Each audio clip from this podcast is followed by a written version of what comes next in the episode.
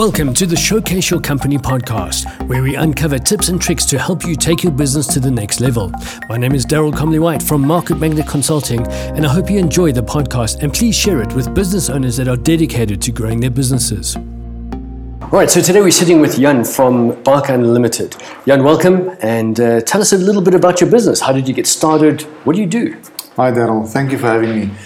Um, we started the business in 1984. In April, I registered it, and uh, we used to grow ferns and uh, sell them off to the pot plant industry. So you're a retail plant grower for nurseries, is that? That's correct, yes. We had a retail outlet, but then we also grew plants which we sold wholesale to other companies.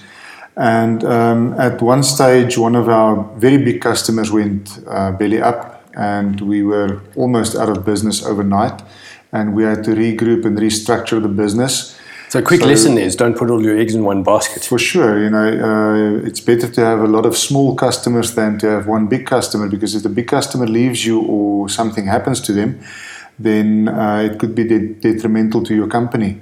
And that's almost what happened to us. So we uh, decided to move the business to bigger premises and started growing all sorts of uh, different plants um, and because they were grown in bigger containers, we needed more compost and potting soil for these big containers. And um, at that stage, you know, being a fairly new business, we didn't have a lot of money. And um, we started manufacturing our own compost purely for our own use. And is that something you had experience in before, or is it something that you thought this is just what we need? Let's just start, get it going. Well, not really. Um, you know, since I can remember from my childhood, my dad always had a compost heap in the backyard, so manufacturing compost wasn't a foreign concept to me. Uh, although, you know, on a commercial scale, you do it a lot different from um, composting at home. Um, but the basic principles are the same. All right, so it's not just vegetable scraps anymore. Now we're going big scale. Yeah, scale. we're going commercial now. So uh, you know, we instead of uh, kitchen scraps and a bit of garden waste from your own garden, we now truck in sawdust as a bulking agent from sawmills in the Lowveld, and uh, we also uh, get sawdust and wood shavings from local woodworking companies and so on. And then uh, uh, to activate that, because uh, sawdust on its own is pretty useless, but to activate it, we add different types of manure to it. And uh, we will source chicken litter and horse manure and cow manure from uh, farmers in our local area. And then uh, bring that all to the farm and we've got a, recipe according to which we mix the sawdust and the different manures and um, add some water to it because the moisture content needs to be correct not too wet because then you get rotting taking place and if it's too dry then the whole composting process stops. So it's vital that the moisture content is right. It all gets mixed up and we put it into long rows called windrows and those gets turned on a regular basis. Uh, sometimes up to every second day and sometimes we would leave them for about a week or uh, up to 10 days before we turn them again. And that all depends again on the temperature that the heap builds up. So ideally, we would like to get to about 70 degrees centigrade or 70 degrees Celsius, uh, which will kill off all harmful bacteria which might be in the manure or ends up in the sawdust uh, by chance. And um, because of the high temperature, should there be any weed seeds uh, which we normally don't get because we start off with a clean product. Correct me if I'm wrong, but those weed seeds would come if you're using garden waste that you break up to put into, into compost. Yes, Daryl, that's uh, a, a, main source of um, contamination uh, would be from garden waste. So we avoid using garden waste at all. And uh, like I said, we use um, sawdust, which comes from mainly from sawmills so the chances of it getting contaminated is very. So it's a pure product. Uh, it's You've a, really got a pure, clean product. It's a very clean product. It's very pure uh, because we start off with a clean raw material, uh, you know, it almost guarantees us that we've got a very pure final end product. And then, so you're saying the 70 degrees then kills off any other potential seeds that are in there. Is that, is that correct? If there were to be uh, seeds in, let's say, for instance, the kraal manure, or seeds would blow in by wind, or uh, maybe birds would carry some seeds in, um, that will all be killed off because of the high temperature and also if um, you know there are any bad pathogens in some of the materials they also get destroyed in the high heat.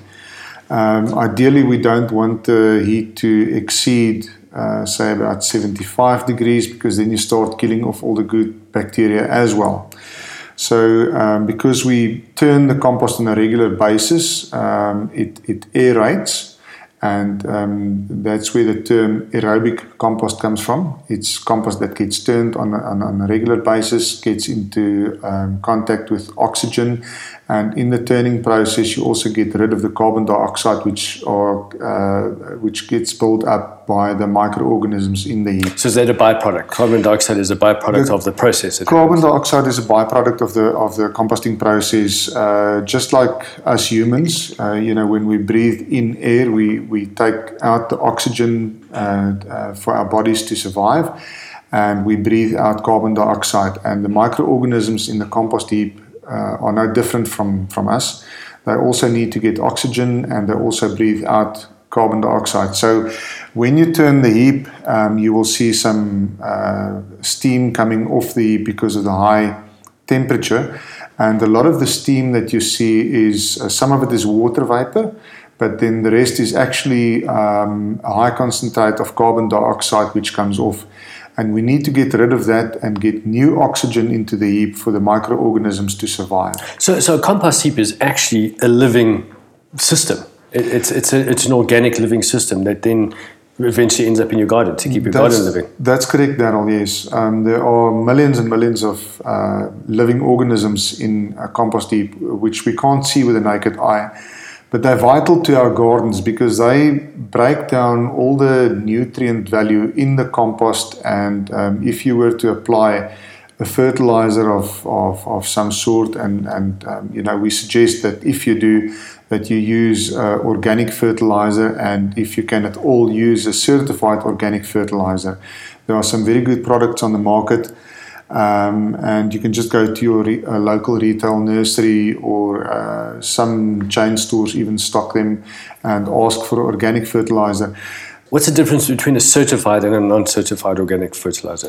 Well, certified organic fertilizers, um, the companies that manufacture those um, go through an audit once a year and then all the uh, input products um, they have to declare those and um, the company that certifies them makes sure that these products are not contaminated with any chemicals uh, antibiotics and growth hormones. So um, uh, you do get other uh, organic products as well uh, which are not certified and, and, and they might be good products. It's uh, you know we're not saying that those are contaminated with any of of, of the uh, bad stuff for you. But um, if you go for a certified one, you can be pretty sure that you're getting the, the, the, the, real deal. So I suppose it also depends on the need. You know, if it's going to be a let's say in my garden where my kids are playing, I, I would I would want it to be the cleanest, healthiest possible fertilizer. That's right? That's correct, Daryl. The chemicals in uh, some of the uh, chemical fertilizers, for instance, you know, most chemical fertilizers are uh, they're using salt as a basis uh, uh, to manufacture their fertilizer, and those salts tend to build up in our soils, and um, it actually poisons the soil. Hmm. So, um, by putting in chemical fertilizers in your garden, Every year, you need to put more chemical fertilizers in to get the same results, and eventually, uh, you know, after 20, 25 years of uh, uh, poisoning your soil, you will find that nothing much really wants to grow in your garden. Hmm. Um, and, you know, we've been taught um, incorrectly about gardening and, and fertili- fertilizing a garden in the past, and, uh, you know, people were thinking they did the right thing. Uh, we're not blaming them for, for doing the wrong thing. Uh, but now that we know um, how to do it uh, by putting organic matter into your soil and using organic certified fertilizers.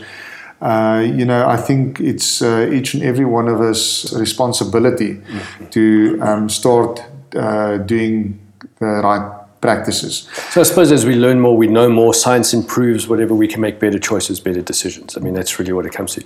Do you sell any fertilizer then that's, that should be used in gardens? Daryl, yes. Um, obviously, you know, we, we sell our compost and our potting soils in uh, all good retail outlets. And um, it's vital to first um, condition your soil. And, and people confuse uh, compost with fertilizer. Compost is not a fertilizer, although it's categorized as a fertilizer group 2. Um, it's not a fertilizer as such, but it's a soil conditioner. So you would add compost to your soil to get the formulation of your soil to a better level. Um, and then you can use a organic fertilizer to enrich your soil. Um, the compost creates uh, space for the microorganisms to live in. Um, and the microorganisms will break down the organic fertilizer and trans, um, transform it into plant food. The fertilizer itself can't be absorbed by the plant. It needs to be broken down by the microorganisms in order to be available to the plant. So it's a whole symbiotic system. It's, you don't just use one or the other. You need a combination to make it work properly. That'll yes, um, and that's where um, with chemical fertilizers. Uh, it's available immediately because it's in a chemical form. It's it's uh, immediately available to the plant. The the danger of that being if you if you were to overdose with chemical fertilizers in your garden, uh, you'll find that the plants burn and they can even die. Especially uh, you know after a dry hot spell and you don't get to water your garden in time, um, you're going to get damage on your plants. Uh, which with uh, the organic fertilizers, there's no chance of that happening. Even if you apply double the dose of fertilizer uh, it won't burn your plants because there are no salts present. So often you see a garden that's died and you think, hey, we just haven't watered enough. But there's far more to it than just watering. From what you're saying, there's a whole chemical balance that needs to be right. There's a whole conditioning of the sand, the soil that needs to be correct for your garden to actually work properly. Does this apply to plants as well as vegetable gardens, as well as farming, as well as you know any sort of um, uh, horticulture sort of industry? Yes, Daryl, I think that's applicable to, to, to any, any kind of um, plant production, whether it's a pot plant in your office, uh, whether it's your garden, your lawn, a commercial farm, or your veggie patch in the back of the garden. Um, the same principles will apply if, if you use chemical fertilizers. Like I said, uh, in, in years to come, you're going to have to use more fertilizer to get the same results. With the organic farming uh, or organic gardening, uh, if you apply some compost on a yearly basis and you use organic fertilizers, you will actually build up the structure of the soil. And you will find that in five or ten years' time from now, that you need to do very little to maintain a very nice garden or a very healthy vegetable garden. Uh, so, by building up the structure of the soil, you're actually saving yourself money in the long run and also the produce that you would uh, uh, grow in your vegetable vegetable garden, for instance, will have a better taste. It will have a much longer shelf life, and it will have a much higher nutritional value. So, all in all, if you start well, it ends well for you.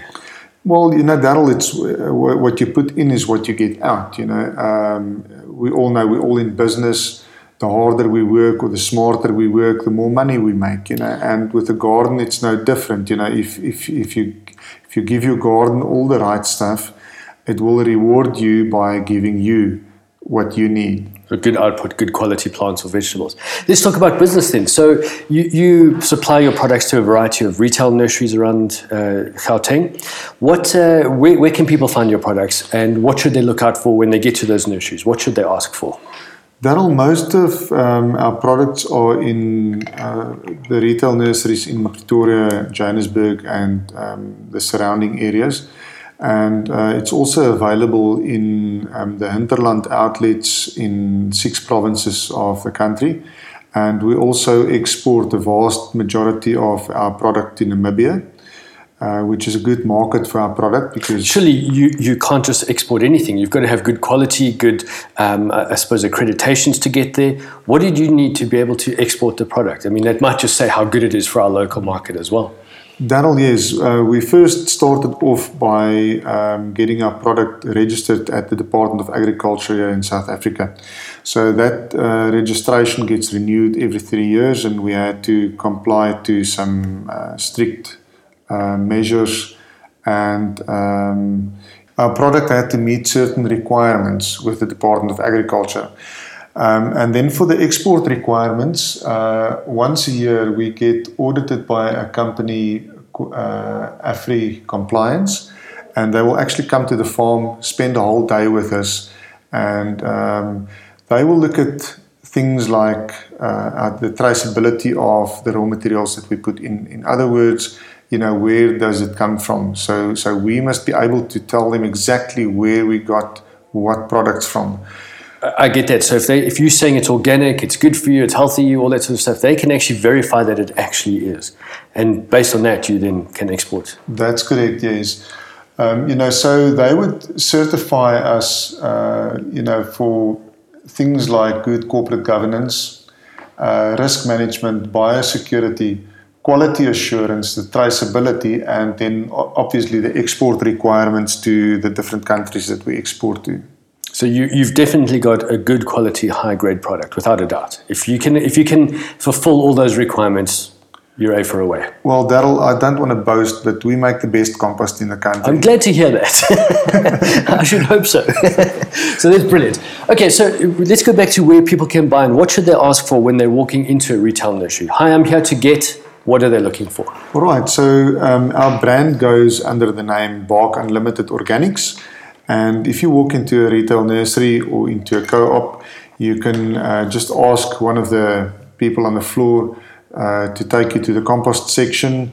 And um, you can specifically ask for our product. Uh, it's in a very nice um, full. Oh, I agree. I've seen your bags. The, the, the, the branding, the product look is far superior to all competitors out there. So good for you. That's that's a big step, I think.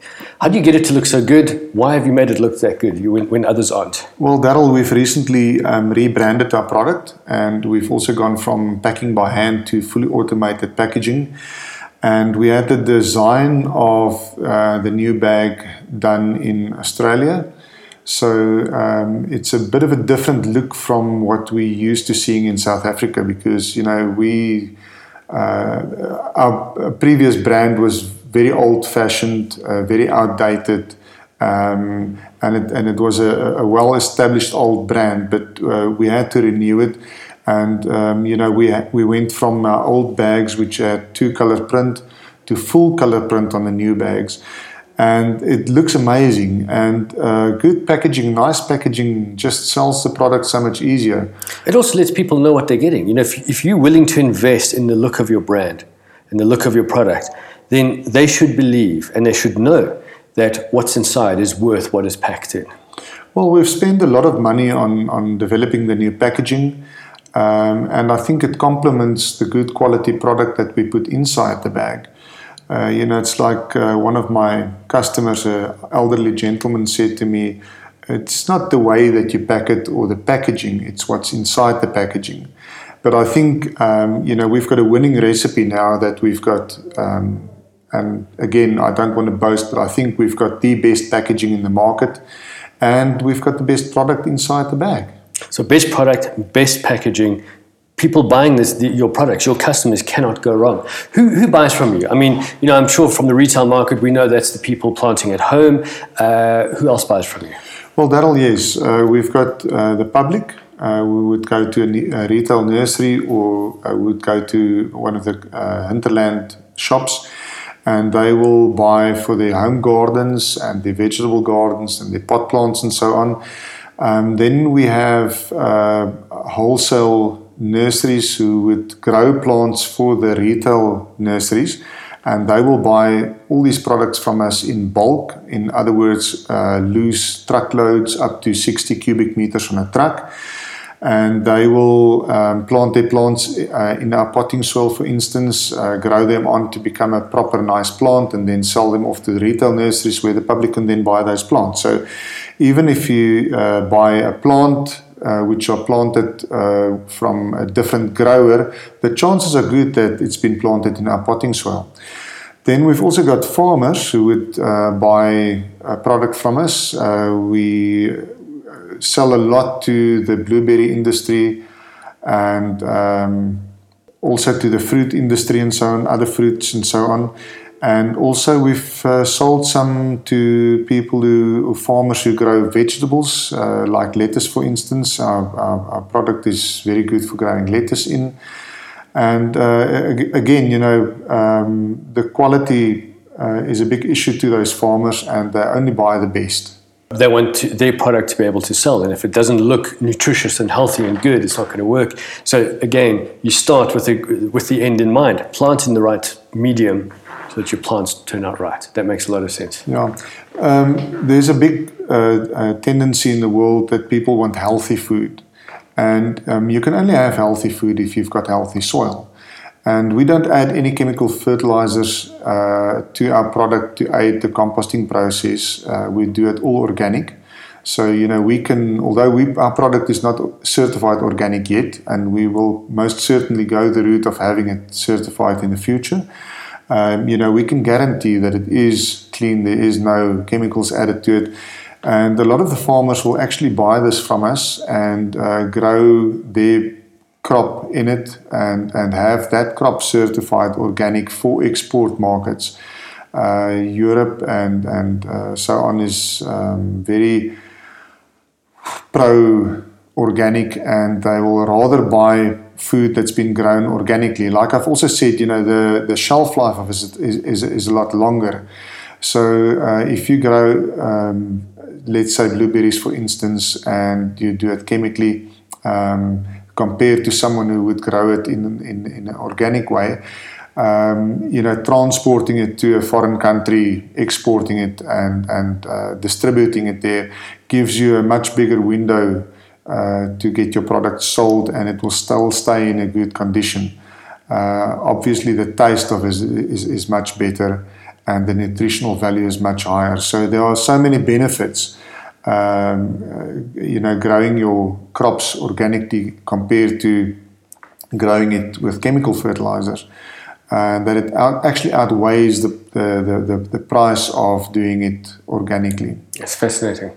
Fascinating. So you spoke about bulk. Now, who orders bulk from you? Obviously, the farmers and those growers might do. Can the public order bulk from you? I mean, if they're going to be doing their whole garden, do they need to buy you know 300 bags or could they get a, a truckload from you as well Daryl, now people can go onto our website at www.barkunlimited.co.za and they can contact us and uh, we can give them a quotation we can also help them to get the right product and we can deliver to them in bulk anything from one cubic meter like i said up to 60 cubic meters we've got different sizes of trucks so um, it all depends on, on what the customer's needs are, and um, we're more than willing to, to help them. You know, if they give us the the uh, size of the area that they want to put, say, either lawn dressing or compost or what the case might be, or even if they want to mulch, they can just give us the, the length and the width of the of the area, and then we can work out exactly how much they need and advise them. Uh, we will also give them a professional quotation and um, we can deliver to their homes. So you spoke about mulch now as well. What other products do you do? I mean, you compost and soil treatment is one. What else do you do? Well, Daryl, yes, the compost is, is, is one of our big lines that we do. And then we do different types of potting soil. We uh, do an indoor potting soil, obviously for indoor pot plants, and then we've got an outdoor potting soil for plants that you would grow outside the house in containers. And uh, we've got specialized growing mediums for instance, for clivia plants, we've got a special clivia mix. For cycads, we've got a cycad mix. For all your succulents and aloes, we've got our succulent mix. Uh, they're all different formulations because those plants have specific requirements. And uh, we do uh, a, germination mix for germinating seeds and for rooting cuttings. And then we have a seedling mix for transplanting your young seedlings before you actually put them into the veggie garden. Um, and we've got a lawn dressing for your lawn. Um, you know, it's vital that we uh, put some nutrients back on our lawn. So, what we would do uh, is once, if you live in an area where you do get frost, you must. Uh, it's essential to wait until the, all the frost is gone. Uh, you mow your lawn nice and short, and then you put a layer of our lawn dressing on your lawn. Uh, if your lawn is fairly level, you can go as thin as say half a centimeter. But if you've got an uneven lawn, you can fill up all those dents in the lawn and get it nice and even. Play a bit of cricket. Yeah, a bit of cricket or some rugby. You know, we, we, we love sunshine and, and, and rugby and braai and so on. And it's much easier doing it on a level lawn. Eh? a good garden, level garden, I agree totally. yeah. So what else do you have in the in the, in the product range that that you've got? Daryl, then we've got different types of mulches, um, and we're going to start off uh, by, with our bark mulch, which is uh, mechanically sorted. It's a fairly inexpensive product compared to the other mulches, and um, mulching you would do uh, in your flower beds um, to retain the moisture in the soil. You know, we live in a country where we get very little rainfall. And it's vital that we save as much water as possible. And, you know, we all have rainwater harvesting systems at our homes, and uh, we use that water sparingly. Um, but because of the high temperatures, especially in summer, uh, whatever water you put in your garden evaporates in no time. So, by putting a layer of mulch in your flower beds, and we suggest that if at all you can go to about 10 centimeters thick, that uh, is an ideal layer of mulch. Um, that will retain the moisture in your soil, but it's also got the added benefit of suppressing weed growth. So, uh, you know, weed seeds blow in uh, with the wind and settles in between your plants in your garden and then they start germinating there. But when you put a layer of mulch, which is fairly coarse, uh, the weed seeds will fall on the mulch and uh, it will just dry out. It won't get into contact with the soil and enough moisture to germinate. And even if it does germinate, uh, it's got a very slim chance of surviving and actually growing into a big weed which in, in, in essence saves you a lot of time and effort uh, taking out the weeds in your garden. Um, we've got different other other mulches as well. Uh, we've got uh, product uh, products like peach pips, uh, which will give you a different texture. Uh, we've got our bark nuggets, which are available in small and medium. Those are um, better for using in, in pots and small areas. And then we've got uh, bark chips, which are all the nice big pieces of bark which grows on the outside of a pine tree. And we specifically use pine bark uh, because it's a clean product and it's uh, freely available. And um, we get those in three different gradings or three different sizes, which is uh, small, uh, which is uh, between two and three centimeters. Then we've got our medium size, which is between three and five centimeters. And then we've got our large, which is five centimeters and, and bigger. And those are better suited to, for using in, in big uh, flower beds. Now, um, unfortunately, the bark chips is a very expensive product because it's all hand sorted and um, the labor component in, in sorting it uh, makes it fairly expensive. So, if you want to save some money, it's always a good idea to buy some bark mulch, put a nice layer of mulch in the garden, and then buy yourself some bark chips and put that on top. Then you don't need to put down a 10 centimeter layer of bark chips, but you can, let's say, for argument's sake, put down uh, 8 centimeter layer of bark mulch and then just put a thin layer like 2 centimeters of bark chips on top of the so mulch. So you get a decorative look at, at a far less cost. Yes, that's correct. Makes sense. Right. And so what else do you have in the mix there? Daryl, we also um, sell um, some decorative sand. We've got a product called um, river sand or uh, silica sand, which is a one millimeter granule of um, silica sand which is um, a good product to use also as a mulch or decorative uh, in between your um, aloes or um, in the cacti garden.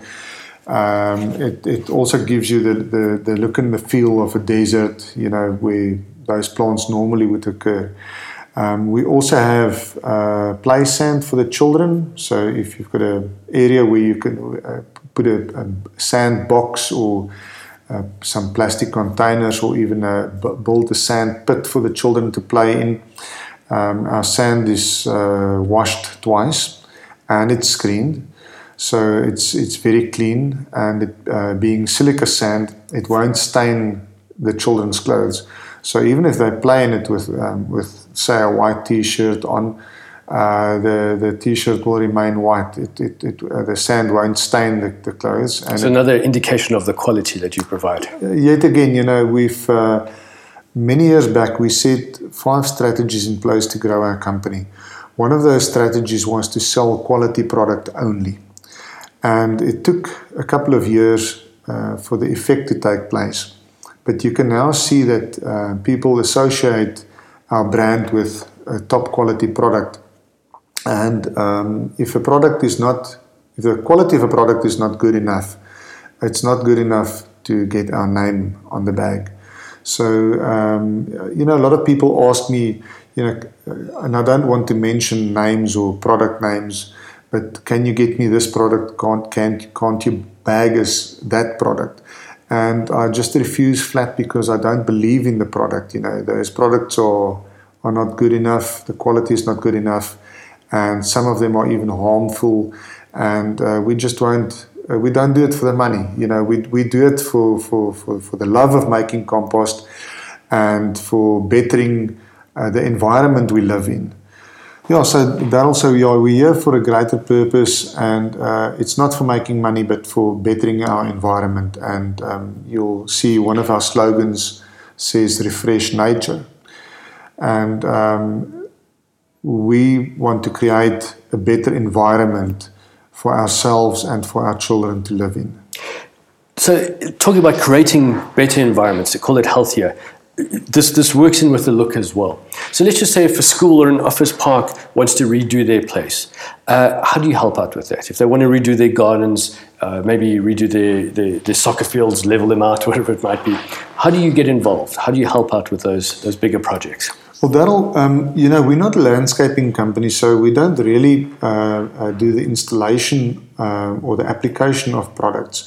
But what we can do is we, we can act in an advisory capacity and um, help the customer to determine exactly what they need and exactly how much they need. And if they uh, in need of someone to do the application or installation, then we can advise uh, uh, them on a couple of good landscapers that are that you know that are good customers of ours and uses our product and buys from us on a regular basis. So from what you're saying, it looks like landscapers who are worth their salt need to actually start using Bark Unlimited products to help them get a, a better product and an end result for their clients. Is that right?